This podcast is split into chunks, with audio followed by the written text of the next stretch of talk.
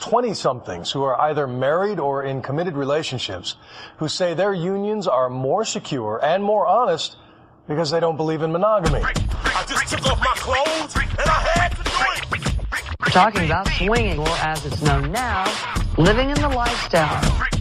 We're gonna have to give you some punani. Technically, an orgy requires a minimum of six participants. What about my three-way? This is a new generation of swingers. Waves of it coming at you on Friday, Saturday. By Sunday, your nuts gonna be drained. Oh, Oh. Oh. Hi, everyone. Welcome to Swinging Around, the sex positive podcast about swinging and sex. I'm Danny. I'm Heidi. So, what do we have today? Today we have squirting, female ejaculation, gushing, any of the above, all of the above. That's what we're going to be talking about today. Yeah, that's our main topic today. Um, but first, what do we have uh, lifestyle chat wise? So, I wanted to remind the listeners that we are going to Desire Resorts in November of this year. If anyone wants to join us, we are actually going to be joining another podcast that's hosting um, the Desire trip. Uh, if you haven't heard of them before, it's um, Life on the Swing Set. God, I drew a blank for a second there. Um, we're going with, with that group, but there's some swinging around listeners that are going too, and highly recommend you go if you're you've been on the fence about whether or not you want to go to Desire. If you've kind of thought about it and you weren't sure, now's your chance because there's going to be some people that you you may know. You know, easy easy opportunity to make a friend. So highly recommend it, and uh, yeah, Mm-hmm. Mm-hmm. So it'll be it'll definitely be a good fun time. Absolutely, it will. Then the other piece is that we have a couple of board games from Triple X Truth or Dare that we are going to hold a contest for our listeners to win. So why don't you talk about it, Danny? Yeah, well, we um have we were lucky enough to be sent a few games to give away from the folks at Triple X Truth or Dare Games, and their website is triplextruthordare.net, and they do games and apps yeah for they have swingers and for couples. they have an Android app. I believe they have an iPhone app, or they used to, and Apple shut them down for being too risque. So And they're actually starting a, a new 52 week app that's got different challenges for couples to do to try and keep your sex life challenging and fun and exciting. And they also have, I believe they have a uh, version that's playable on the web, correct? Yes, they do. So if you're a, an Apple connoisseur, you can still access their, their stuff. Yeah, and so we will be giving those away. We have two board games to give, Truth or Dare. Yep, I'm actually I've got one of them open over here. I'm looking at it, and uh, It's a pretty hot. It's a pretty hot board game. yeah, the board itself The board itself is. is a huge naked woman, tits to poon. So it's like the torso of a woman, real woman. It's it's a it's an image, and she's kind of wet, like glistening, and you can see her tits all the way to the open poon. It's it's hot, nice little shaved punani. Yeah. And so, how can you win these magnificent board games? You ask. How could you be lucky enough to have um, to have swinging around send you one of these games for free? Well, we've mentioned on the show before that we have a uh, voicemail line where you can call and leave us a line. And as of and to date, there's been very few that have left It makes us sad. It does. It does. So, to win a, a board game, you will need to call in and leave a voicemail. Now, you don't have to worry if you don't want it to be played on air. Just mention that um, in the voicemail, or shoot us an email afterwards Mhm. and let us know that it, you don't want it to be played on air. Not a problem Um, with that. You can if- you can use a fictitious name. You can call from whatever phone number you want. Not to worry, your Mhm. phone number will remain Other- anonymous. we won't do anything with it. I don't even think we'll know what it is because it's just a voicemail that yeah, comes but through. otherwise we will potentially play it, or maybe not. We don't. We're not guaranteed, but if they're hot and sexy enough, then we will play it on air unless you specify otherwise. And that's where you say, "Well, Danny, what should I call and say on this voicemail?" You can call and say anything you want. You can call and leave us a sexy story, a hot, sexy story to get us and our listeners going, and definitely get us going. Hell, Um, you could record yourself having sex. Oh yeah, that'd be really hot. That would be hot. to have a just a, a recording You on could, while you are having leave sex. Leave us a dirty joke. I I enjoy a good dirty limerick good- every now and then limerick. as well. you once knew a man from Nantucket. No. Um, you can call in. Funny leave- story. I really did know a man from Nantucket. Did you? No. Oh, bazinga. Bazinga. Um, but you can just call and say hi if you want to. Just say hi-. You listen to the podcast and you're a listener and you just want to say hi. And Uh, maybe you'll be lucky enough and be the only one who calls in, and you'll win by default.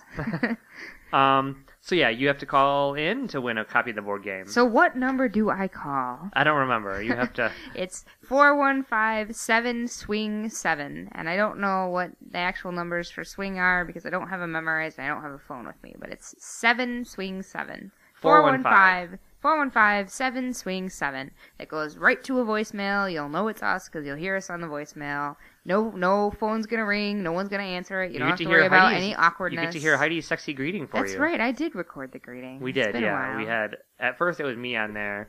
Um, yeah no one wants to listen but to then we- you but but then they we- all want the sexy Yeah, we figured if anybody is gonna call in, they're gonna want to hear a hot, sexy, voluptuous, sexy, curvy I. I don't know that I would qualify as voluptuous, but Sexy. I'll take that. You did just find out. Well, we don't. we don't need to go into it. You, you, you found out something different about different about yourself. Well, I, I I went into Victoria's Secrets to buy a new bra. Not that our listeners really care, but it had been a while since I'd been measured since having the baby, and wow, was I not wearing the right bra size. Let's just say that. Yeah, what? You had to go up a few cup sizes. I did. Yeah, that's kind of a pleasant surprise. I but have it's to but admit. it's interesting the way women's bras work though because your cup size wasn't exactly right for you. Yeah, well, the cup size went up, you but were the strap by, size went down. So, yeah, you were know. compensating by making the strap size bigger. It's just interesting because even Hey, it, it the bra size improved in the way I'd want. Thinner around at the bigger cup size. Who doesn't want that? you women's know? clothing. Well, yeah, now you can say well on the bigger cup size, but women's clothing in general is is yeah, I know it crazy. perplexes you. Well, it doesn't even perplex numbered, me. I even numbered it. sizes. I get it, but it's it's it's uh it's crazy the lengths that women go to not actually know what their true measurements are. I mean, men's In the United States, in in in Europe, I believe clothing sizes are different. men's and clothes shoe it's sizes are easy. different Your your your pant size. I mean, your shirts are small, medium, large, extra large, and your pant size goes by is length and waist. too. I Oh, women's shirts run in, in sizes like but men's then too. yeah, I- Although sometimes like some some like dress shirts or or like suit coats, those run in sizes like pants do. and so women's women's clothes is just weird. But um, yeah, it's it's funny. You're the size you're wearing. Wouldn't it be interesting if men's underwear came by penis length? Now that would be interesting. package. What about what about big balls? Oh yeah, that's true. So I guess it would have to be like overall volume of package, like penis and balls. Well, sometimes it's tight. Sometimes like if You're if- packing some heat there. Sometimes if you don't have the right size, I mean, I know that I have a couple. Because of, like waist size and package size are not necessarily correlated. So what if you're a fat man but you have a small package? Are you just gonna have some like loose fabric in there? Like guys who have no ass have like the loose fa- Yeah. fabric in the ass? yeah, Well, that looks weird. they should be package sized, I waist think and package size. I think I've heard that very Like like, condoms, you have sized condoms. I think I've heard that expensive, um, really expensive underwear. Um, some company that does come size like that. I heard. I Not heard the that. fruit on, of the loom stuff we buy. I heard that on the radio not that long ago. Um, That just reminds me of the the pair of color, the package of colored underwear you bought the other day. Oh yeah, with not the, the, like best. I just, brightest purple and brightest green I have ever seen. Like you, I just you put those the- on and you look. I just uh, went for the cheap six pack from from uh, Target, and the yeah. colors were were not manly for men's underwear. they were so those those are, those are regulated to workout workout underwear. Yeah, So- I didn't know you did that. Who else Oh. is looking at your underwear? You could wear those. To I don't work. know. You always make fun of me, so I I, just wear them for workouts. And They then, look good on you though. They, and then they, they, make get your ass put right in the laundry because I get sweaty after you know they gotta go they gotta go in the laundry. But enough about our clothes. So any more lifestyle chat to talk That, about? That's all I got. All right. So to circle back, And if- we need to. We're gonna have some sexy news sometime soon too. I think there's there's been some sexy news that we haven't talked about. So sometime soon we need to do some sexy news. I'm thinking. Yeah. So to circle back, if um, uh, w- uh, compete to win a couple of well, one one version of Triple X Truth or Dare, the board game. All right. Four one five seven swing seven. All right. So let's get into. We don't have any other lifestyle chat today, No. do we? No, Mm-mm. I don't think so. So let's get right into the show. First, I want to mention that this is part one of a two-part episode, Mm-hmm. and it's funny because we've already recorded part two. We did. Part two is going to be an interview. Well, not really an it's interview, an interview, more of not- just a discussion. yeah, a, a discussion with um, John and Sheila, who we actually was was our very first Swinging on the Lifestyle interview. Episode 22. Check them out if you haven't listened to it. yeah, They're check out that check out that episode. It's a they're, great episode. They're a very fun couple. Um, so we sat down and well, we didn't we not in person, but we had a conversation with them about squirting, and Lots it's- of interesting it's funny beca- discussion. it's funny because we're doing this one first because this is some general history, some some things that we've learned about uh, female ejaculation slash squirting slash gushing, whatever you want to call it. There's things that we've learned doing more more research than we even knew when, we recorded that episode. So that episode is going to come out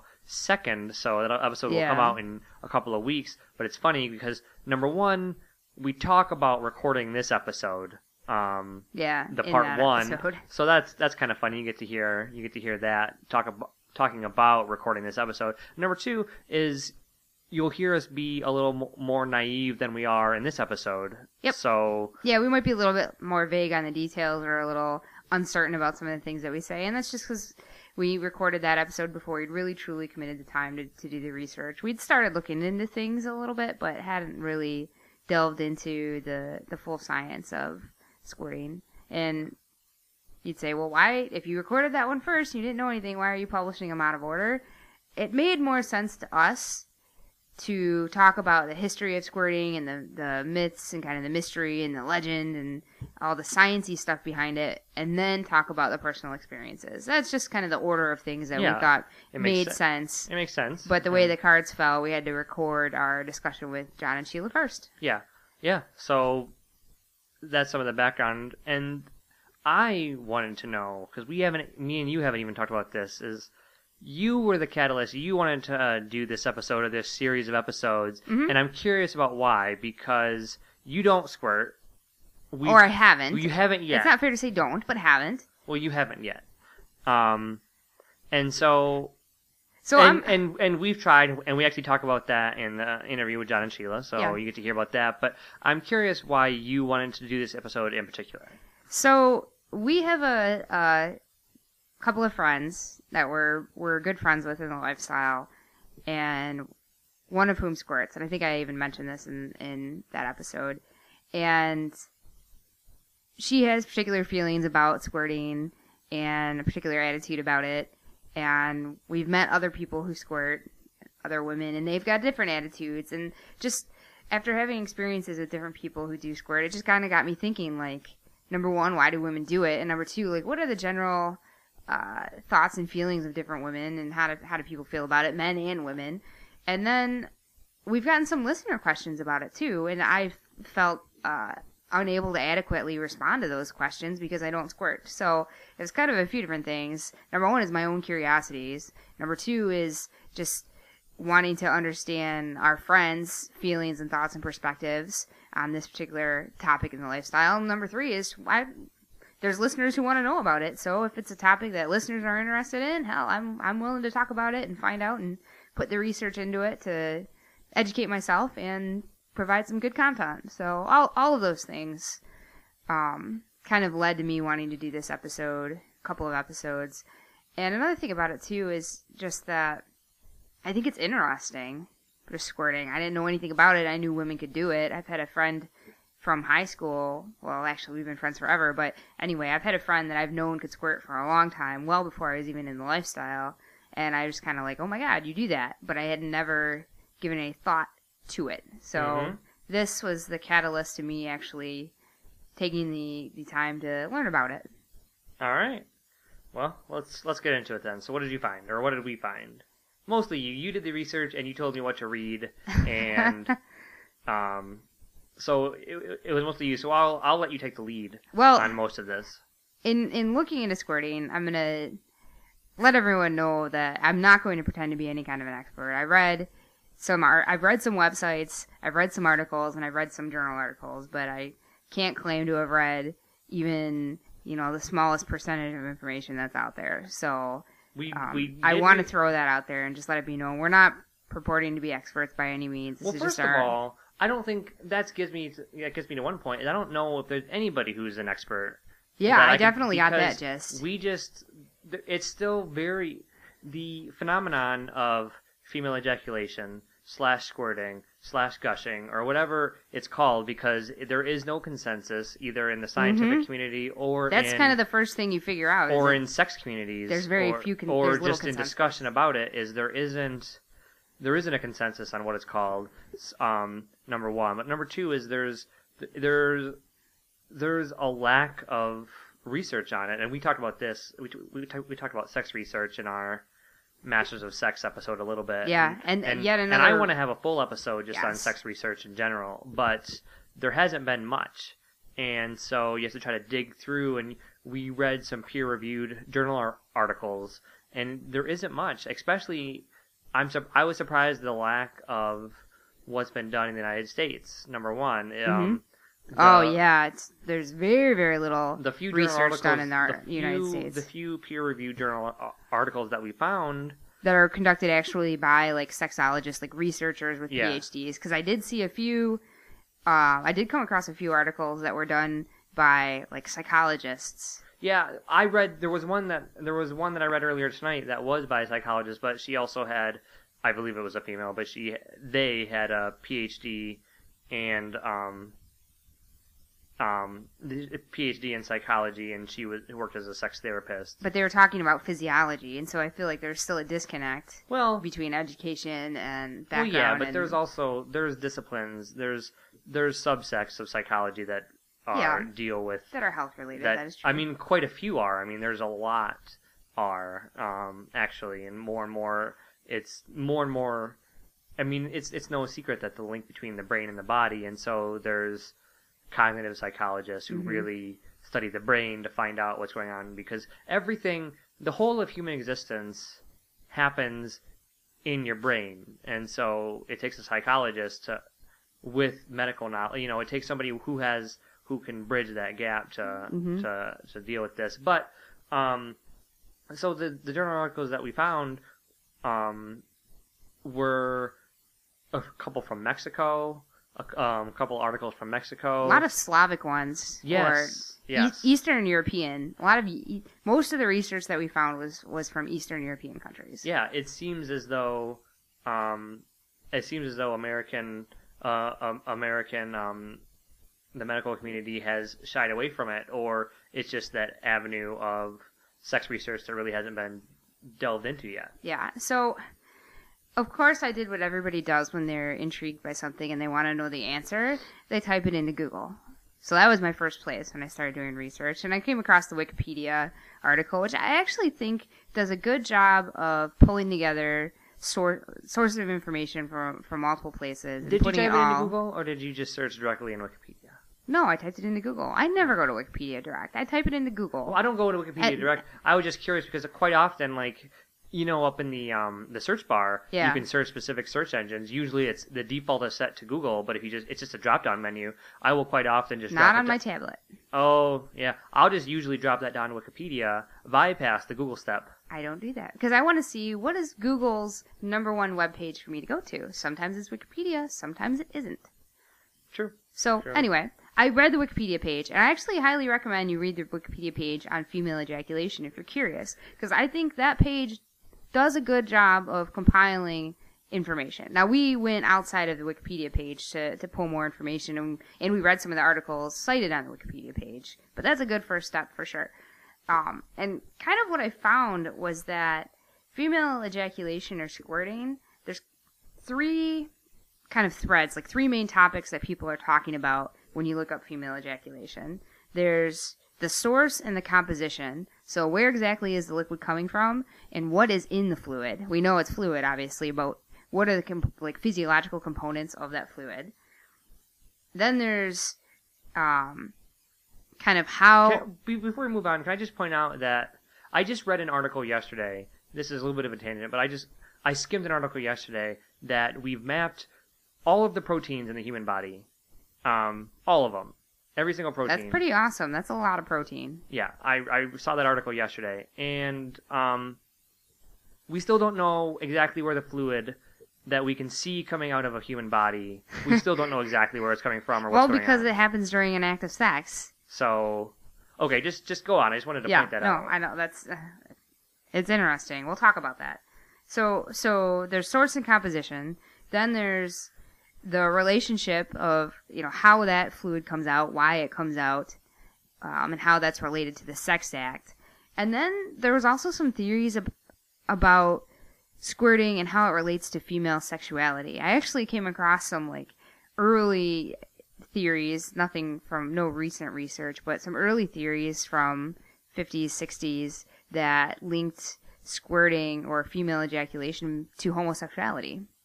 And they thought, or homosexuality and or um, sexual dysfunction.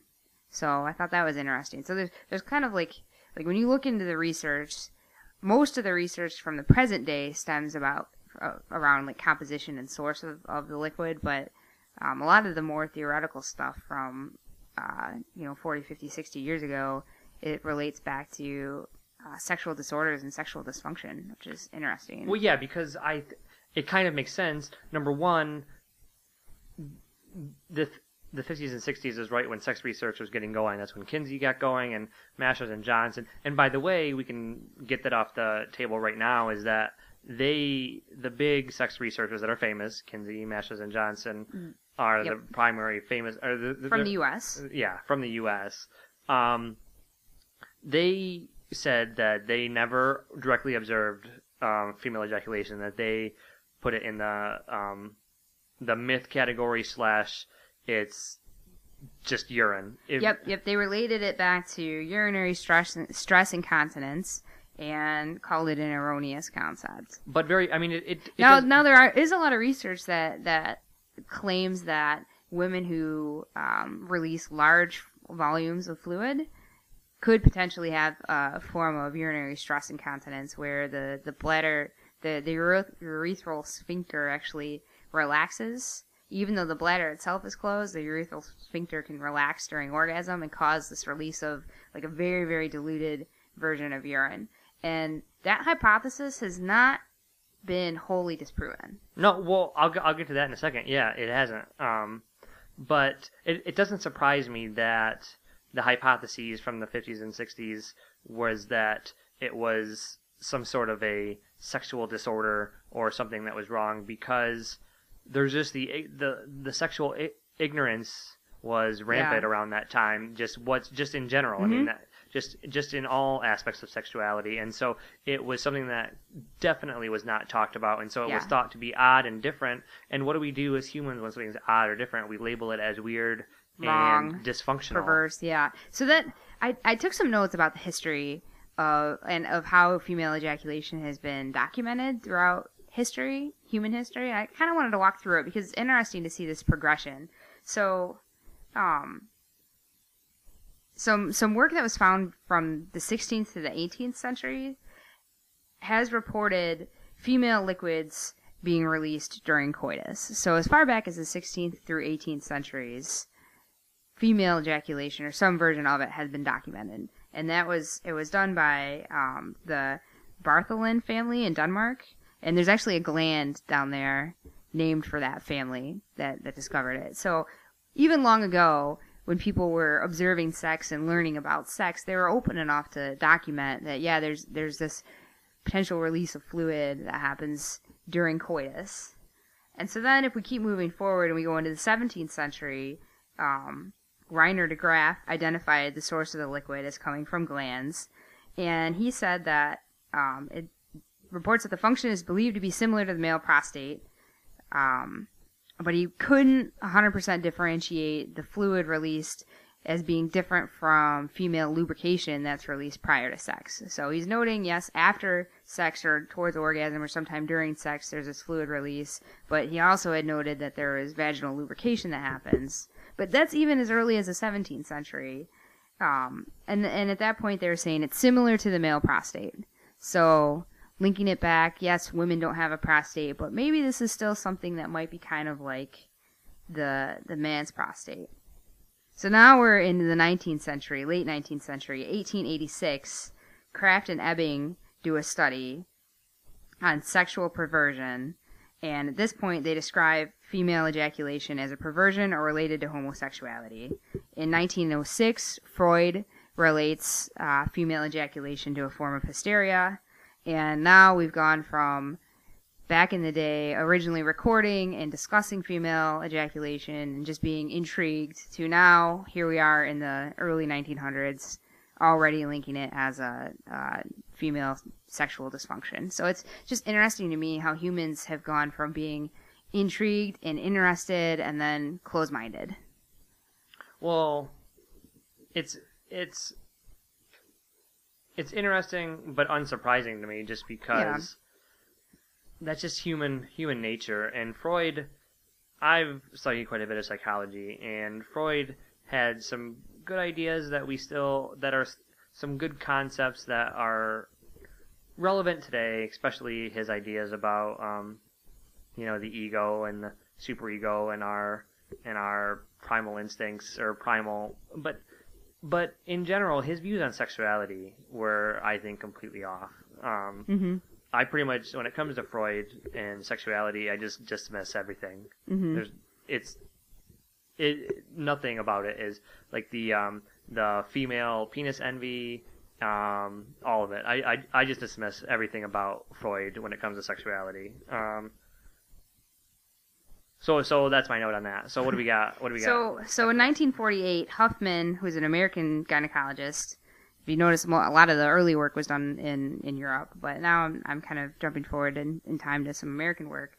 Um, Huffman published a study of what he was calling prostatic tissue in women and a historical account, and that was really the first detailed drawings of the um, what are now called Skene's glands and some paraurethral tissue, which is actually thought to be um, essentially like a female version of the prostate. So it was in, in 1948 is essentially when the first kind of like anatomical drawings were coming out to really look at female anatomy and the the area of the vagina and the vulva that might actually be producing the the squirting material. And then in 1950, um, there was an essay by Graftenberg, who is famous for identifying the female G spot. He's the guy who's who the G spot's actually named after. Um, Graftenberg, the G spot, yep. forever linked. um, his observations on women during orgasm, he said, quote, It swells out greatly at the end of orgasm. Occasionally, the production of fluids is profuse. And guess what? These papers were largely ignored by Masters and Johnson and Kinsey. So these papers came out right Yeah, around just just before the Masters and Johnson and Kinsey work was being started, and but they're hmm. disregarded. So well, I was it dis- was it disregarded immediately by them, or was it disregarded after years of research? I don't know. Because, um, if if if it's hard to say if they wrote of them the off or observed not. sex that they had watched, they watched a lot. They observed a lot of sex, and if they never actually witnessed it, Well, they might have witnessed it and Or- wrote it off as being a, a bladder thing. That's the thing is we don't Well, know that's- that's we don't know if they witnessed it and were closed minded just to think that oh she peed herself, or or if they just didn't witness it at all. I would be hard pressed to believe that they didn't witness it at all. With all the sex that they watched, I mean they watched hundreds of people, hundreds of couples having sex. I imagine that there had to have been somebody. I've I've in the papers that I've read, there's a statistic that could, says it, it's anywhere from six percent to fifty percent of the female population. That's a huge range, first of all, which goes to tell you how little we know about this this phenomenon, and and also how ill defined it is to say squirting. Um, because from our experiences, there's nowhere near 50% of women who squirt. But if women release fluid, but it's not in like a massive quantity that you might not notice, then I could buy 50%. Because I know after I orgasm, I get extremely wet. But I Yeah. don't squirt. I don't, you know, but I, I definitely get a, a big increase of fluid production. Yeah, and and we're still working our way up through the the research that you've that you've outlined, but in in in talking to people and it's the the general um, conception of those that do squirt or those that are familiar with individuals that squirt is that this isn't that it's not urine. Um, it doesn't smell like urine. It doesn't stain the bed sheets yellow. There's no yellow associated with it. But the research the the the sparse research that there is suggests that that might not be the case. That it actually might be urine or, Or coming, very coming very- from the bladder. Coming from the bladder does not necessarily mean urine. no, it, it coming from the bladder doesn't mean urine. Yep. And there's there's there are several papers out there that have identified no urea and no creatine in urine, which are the primary components of urine, what make it smell, what give it its yellow color. And there are some papers out there that say, yeah, we did find those components. We found urea, but it was in a really, really dilute Exactly. quantity. The one that the article that I read this um, this evening um, was interesting because it, it differentiated between squirting and female ejaculation, Mhm. and squirting was and that's another issue with paper is is that the papers on the papers on this phenomenon aren't I don't feel like they're as rigorous as I feel like they should or they don't define their I don't think that they have Oh, I totally agree. There isn't a good definition of female ejaculation. well, yeah, because even squirting. the paper that was talking about, well, we differentiate between squirting and female ejaculation, it, it didn't exactly describe. It, it was still a little vague in terms Yeah. of what they were calling squirting and what they were calling female ejaculation. and but it, it squirting seemed to be seemed to be- location of where the liquid is coming from. I think that's how they isolated paper, it differently. And I tend, as you should, I think, to put more emphasis on newer articles Mhm. um, in the medical community. Yep. You just should in general. I mean, doctors shouldn't take, be taking advice from articles written 15 years ago if there's new papers that contradict that and new research and if the lots method, of it. if the methodology is improved and the Well, assays yes. and the analytical there's- methods are sound, and I mean, there's a lot of uh, there's a lot of valid research that's old, you know. But there's a lot, but newer studies should confirm it. yes, Um, confirm, improve upon, approve. I mean, it could be a, a selection bias on my part, but I always put more emphasis on newer articles in general. Yeah. Now I did Um, read some older articles because I wanted to see what the train of thought was, though. yeah, I mean, me I read too. some articles from the Me too. 80s and But the one- abstracts from the 70s. The one from 2011 was a, a, a 2013, I actually think. oh, I think that one was 2011. Oh, okay. I mean, maybe, maybe it was 2013, I guess. I mean, even newer. But it, the they they define female or they define squirting as, from what I had to gather on my own, was a large release of fluid, hmm and then female ejaculation was. And this is where I wasn't. I And they differentiated between the composition of the liquids and kind of the viscosity but I, and the I color. couldn't, And, I couldn't differentiate, or I couldn't figure out exactly where or when they collected what they were calling the female ejaculate. Um, I think they were calling what we would all traditionally call squirting as squirting, the Mhm. uh, the, the large release of liquid. right. Um, Generally clear. yeah, generally clear. And this, they actually, that's where they found um, traces of.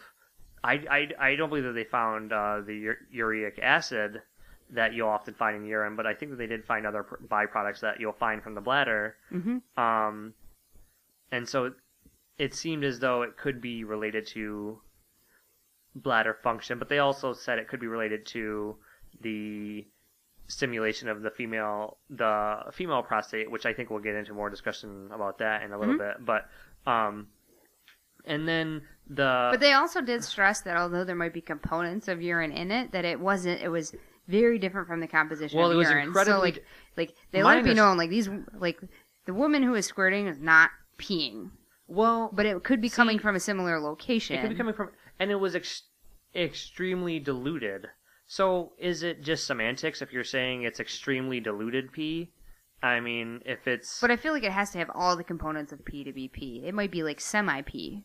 um, and then the female ejaculate was related much more to um, uh, The Skene's um, glands. male male semen in terms of its of its makeup. It Yeah. had uh, it had the sugars in there, the fructose and the glucose um, of the liquid portion of male semen, Mhm. and it was a more of a milky milky color. Yep, and they versus, also- they versus also what they're calling the found- squirting liquid was very clear, very watery. Yep. And they found prostate specific antigen, PSA, which is a protein that's only made by male prostate tissue. But hmm, a woman who hasn't had in this particular study, they had a woman who was instructed not to have sex for I can't remember it was either 2 days or 5 days. Five days. She had to wash before and after, you know, the the study. Everything they used was sterile techniques, sterile gloves, you know, all of that to try and avoid any kind of cross contamination.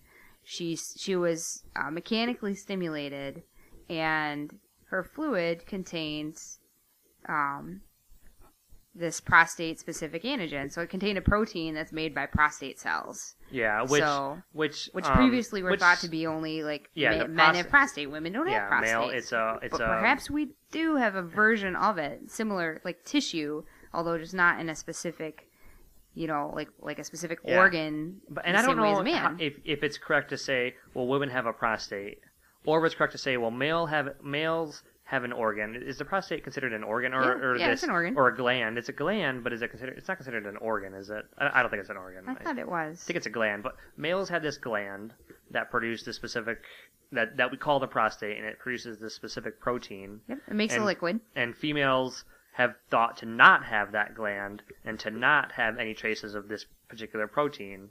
And so now we're finding that women do have this protein in their um, female in ejaculate, or yeah. and so is it correct to say they have a prostate, which which all which will in the way that a male's prostate is their prostate, or is it they have they also have a separate gland, or No, they I- have something I, I think it's what it's what that it's more. produces the same the same protein that we've just called the prostate. Uh, yeah, what what I think from the research that I've read, it what it appears more to be is that there are cells that behave similarly to the cells of a man's prostate. Exactly, So they're that's what I'm- forming so they're forming tissues within the female, but not necessarily a specific gland. But they they're they're found around the periurethral um, ducts. So there are ducts that are there.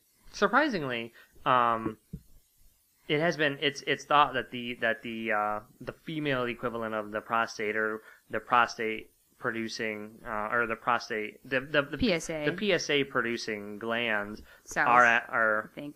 are actually um, uh, posterior to the woman. So where where I've always heard where you want to stimulate a woman to make her squirt is if she's lying on her back, you put your fingers in, and very often I've been told because and I've tried this on you, but unsuccess. I have been uns- unsuccessful in making a woman squirt. So it's all I have to say what I've tried and what other people have told me. But Mhm. what I've tried and what people have told me is successful is you know putting fingers in and doing sort of a come hither Mm-hmm. sort of thing so that way the tip of your finger is going towards what would be up towards out of The the, navel, woman yeah. out of the navel of the woman so the stomach side not if you're if the woman's laying lying face down so it confirmed that at least that Yeah.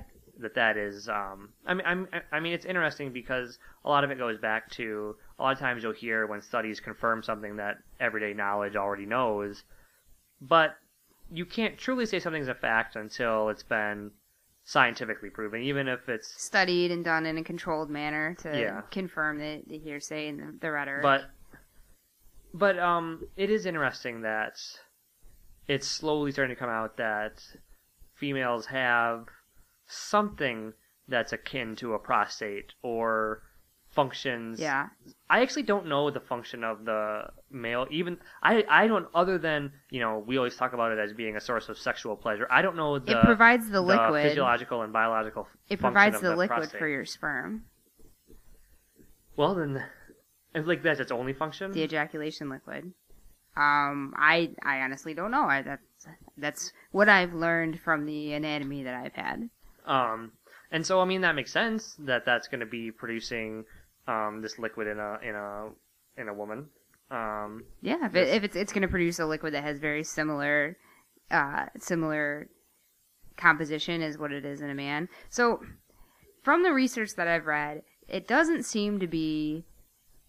Uh, there, there, there seems to be agreement among the scientific community that women have an area that produces PSA, is prostate-specific antigen. See, I don't even- and that women that- have cells that are prostate-like tissue. But I don't, I don't think it's a widely used concept. I don't think I don't it's even been accepted. I, I don't think the general medical community as a whole would agree. I'd, there's there's various studies that say that, but I don't think that it's. Just, I don't think it's been disproven. I guess that's the thing. I think hasn't been there's there's been studies to show it, but I don't think, and I don't think there's been any studies to disprove it. But I don't know that it's been widely accepted in research. Like, are they teaching doctors that? I don't know. exactly. That's what I don't know if it's still in the the the hypothetical phase or the or the some studies have found this, but it hasn't been highly replic- or replicated. And if one And study, not not because people couldn't replicate it. It's because people aren't replicating it. There's a difference too. It's people aren't doing this. There's not a lot of people doing this research to corroborate with one another, as opposed to people are trying to replicate it and they just can't. Yeah. I, I it seems as though anybody who's tried to to find this PSA in women's ejaculate has found it. Yes, if you've gone looking, you found it. But I, you are right though that our in medical school is this just being taught as general knowledge? I don't think it's at that. I don't know. I have a friend who I, I, I have a friend who just finished a residency. I'm gonna have to ask. I'm curious. I'm gonna I'm gonna send her an email tonight. Well, it that'll be interesting to hear what she says. Although, depending, I mean, I guess I didn't go to medical school, so I, I don't know if what what is covered in general anatomy or you know general Mm-hmm. um, general med courses versus once you start to specialize and and you know do a residency in a certain specialization and yeah. and well, her um, residency has just been general practice, internal medicine. She hasn't done anything sexually. Well, she did. She did do some gynecology work, but it's not her specialty. So I'll be curious to see what she says and and what they're learning about. But from the people who've done research into to trying to figure out the mechanism, for the people, the researchers who believe that female ejaculation exists, so that's a subset of, of researchers out there, the general consensus seems to be that stimulation during sex, possibly of the G spot, but not confirmed, can potentially. wait wait wait can, can we just call it can we just always refer to it as the the Grafton the Graftenberg spot now always the long form okay. So, stimulation of the Grafenberg spot could potentially lead to fluid buildup in the paraurethral ducts, which could then be released at some point during sexual intercourse through the Skene's glands.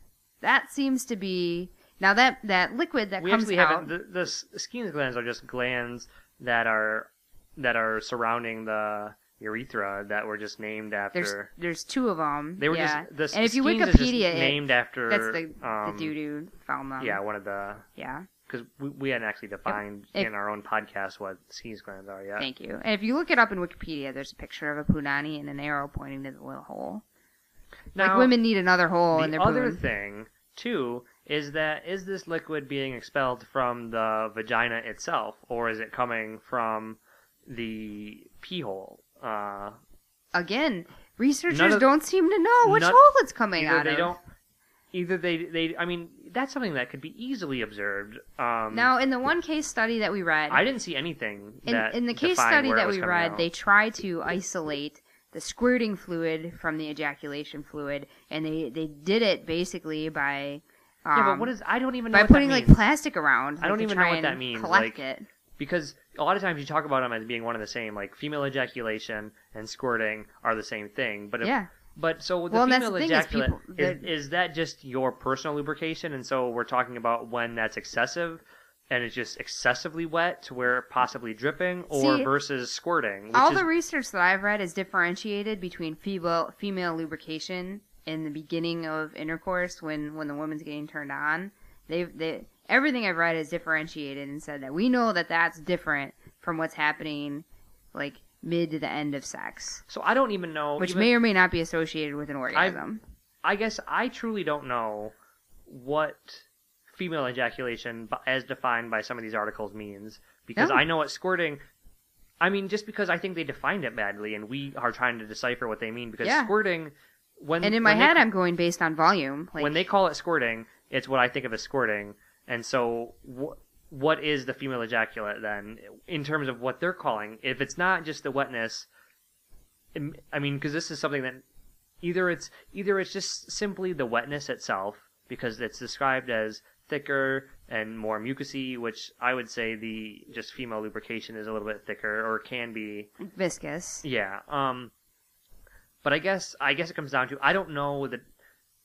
In my mind, when female ejaculation is squirting, so when we're talking when when when we're saying that there's a, a squirting phenomenon and a female ejaculation phenomenon, I actually don't even know what we're talking about when we're talking about the female ejaculation. Yeah, and well, like the one paper that we read is isolating and saying liquid coming from the Skene's glands is female ejaculation, and I believe they said it. It's scanty, thick, and a whitish fluid, which they're saying came from the prostate because it's got PSA in it. And then that same paper said, but female squirting, not ejaculate, but the liquid that comes out from squirting, they're saying is coming from um, some some kind of urethral related tissue or the bladder, and that's the the dilute uh, urine. So it seems as though there's two phenomena. Have you ever even like encountered or talked to anybody, or even or just your own? You know, you're a woman. Your own personal experience, like you don't squirt, you you don't gush. In terms of, I guess we would define that, or the scientists would define it as squirting. Like you don't squirt, but like, what like what about female ejaculation? I don't, I don't even know.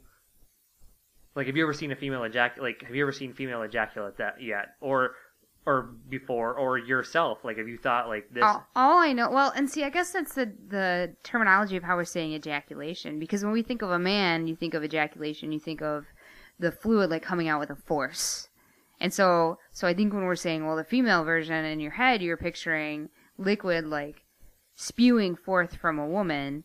And I think for me, maybe I do have ejaculation because I know when I come, I get really, really wet down there. That's what I mentioned but though. is but I've it's- never it's just like your wetness. I don't notice any, but it's it's but it's it's not the same as when I'm getting looby when I'm getting turned on. Like it's it's definitely I I guess I always think about it as oh you're getting wetter. I mean maybe you're but it's always after I come. Like it's always as part of when I come. Like the more I come, the wetter I am.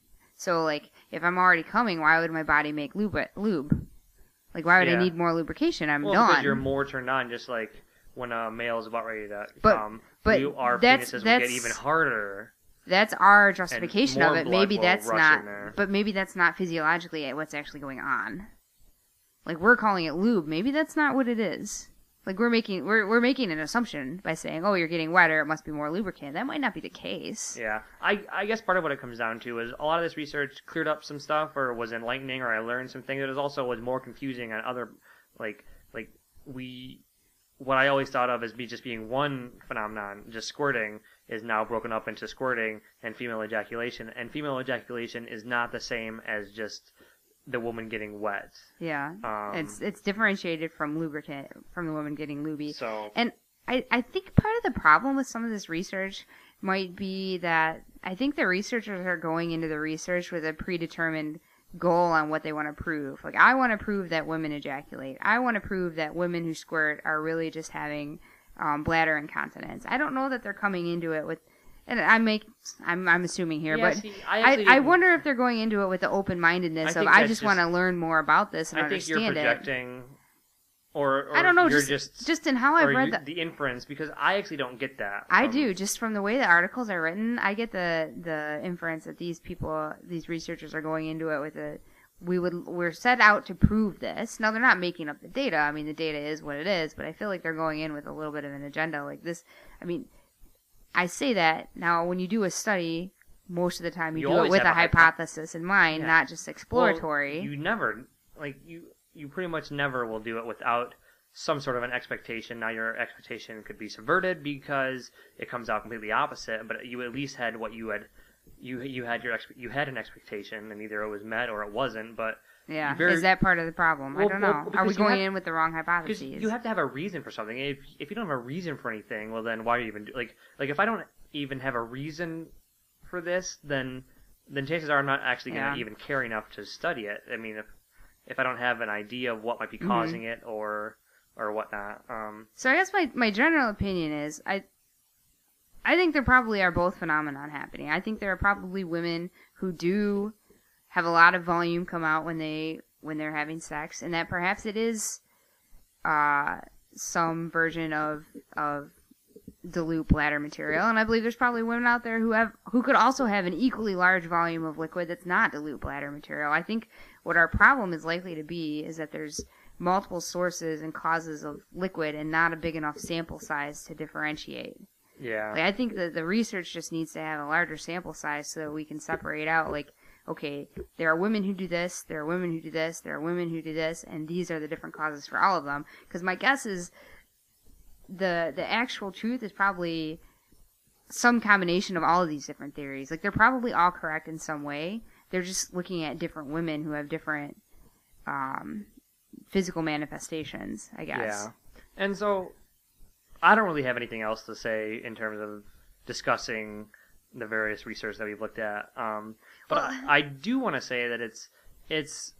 I think I've mentioned this already before, or, but it, it's crazy to me that in 2014 we don't have the answer to this because, like like I said, we can map um, hu- the human DNA. We can we can map every single protein in the human body. We can look at these things. We can use these telescopes or telescopes, microscopes, and look at microscopic. Y- We can look at the at protein proteins directly, and, and these things that Well, we so can genetically engineer stuff. We can grow an ear on the mo- back know. of a mouse. Well, we, we, we can do all this crazy stuff, and there's still questions about basic sexuality that aren't answered. Well, and it it's Basic sexuality has the human factor in it, though. What do you It's a- have to do to study sexuality? You have to study humans But it- having sex, and how do you do that in a controlled fashion? I mean, it's what Masters and Johnson Well, were yeah, trying to do do, years in the- ago. How do you do it? how do you do design in, a study? You do it in a controlled setting in a, in how a laboratory. get how do you get participants But- who want to do this? but regardless like, you gotta of that- pay them. I don't. It, there's no, there, it's hard. It's no, it's very simple, but in terms of the in terms of how you'd actually go about doing it, it's very simple. You could give two researchers at a university a million. Well, I mean, million things- dollars on why women ejaculate cost is a lot, lot of mo- money. Things always cost a lot of money, but I mean, you you you give a couple of researchers a couple of years to work on this, un unburdened by be like they, they they'll design any study they want to with that's scientifically sound. Th- With these- IRB the- approval. these questions could be answered so easily, but just researchers and the medical community well, there has to be the money to do it. shy away from it because number one, it What's the benefit to society? Exactly, but you can say that about you know theoretical physicists. What are they doing? I mean, Yeah.